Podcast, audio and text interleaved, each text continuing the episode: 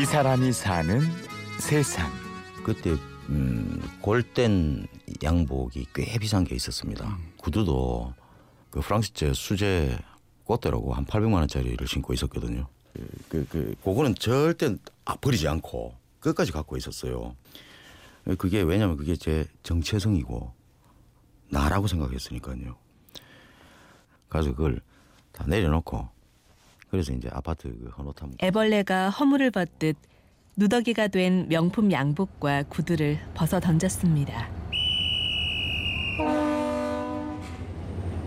그리고 새로운 노숙 생활을 기대하며 서울행 무궁화호에 올랐습니다.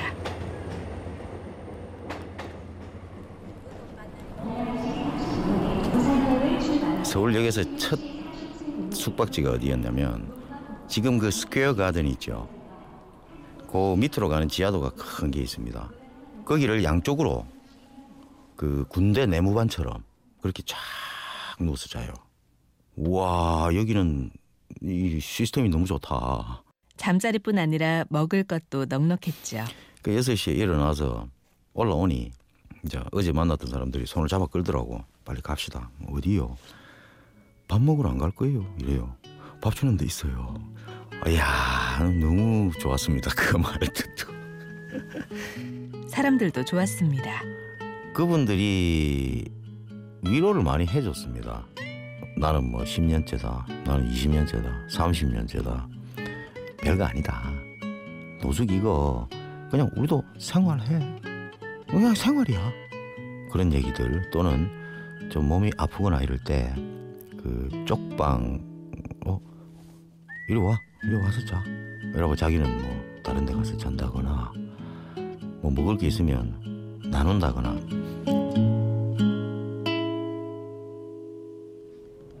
지금 여기가 서울역 광장 중앙쯤 되는 곳인데요.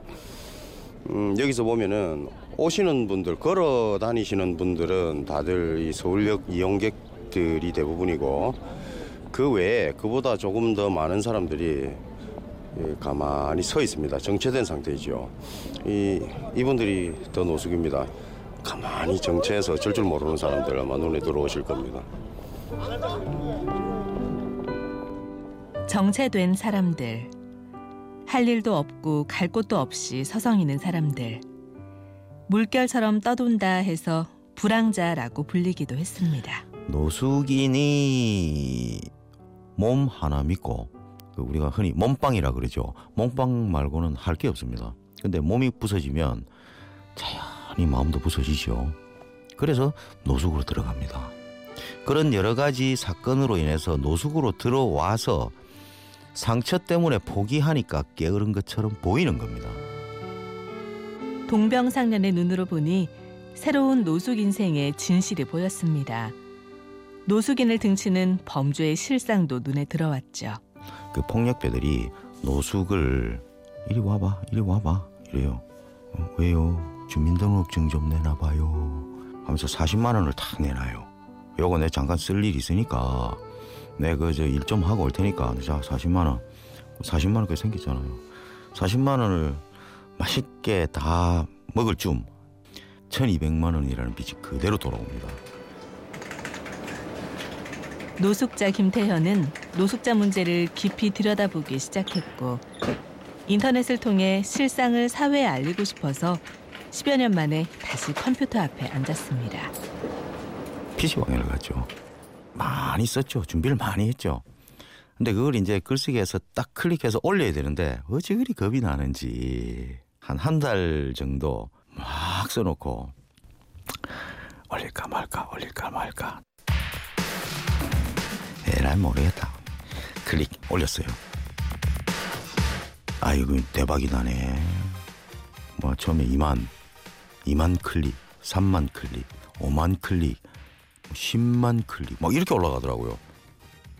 그 이제 글을 제일 먼저 어떤 걸 썼냐면요. 경제글을 썼어요. 노숙글을 안 쓰고. 그 클릭 수를 유지하면서 노숙으로 싹 넘어가자. 음. 그래서 이제 점점 이행하기 시작했죠.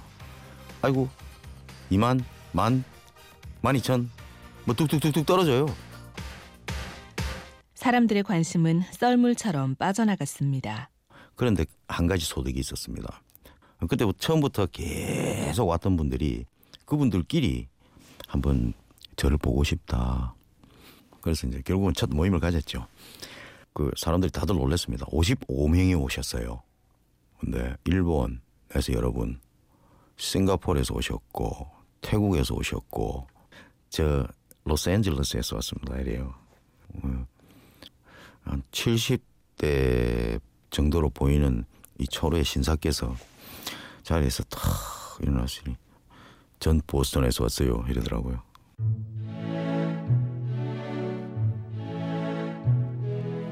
김태현은 다시 한번 세상은 나 혼자가 아니라는 사실을 확인합니다.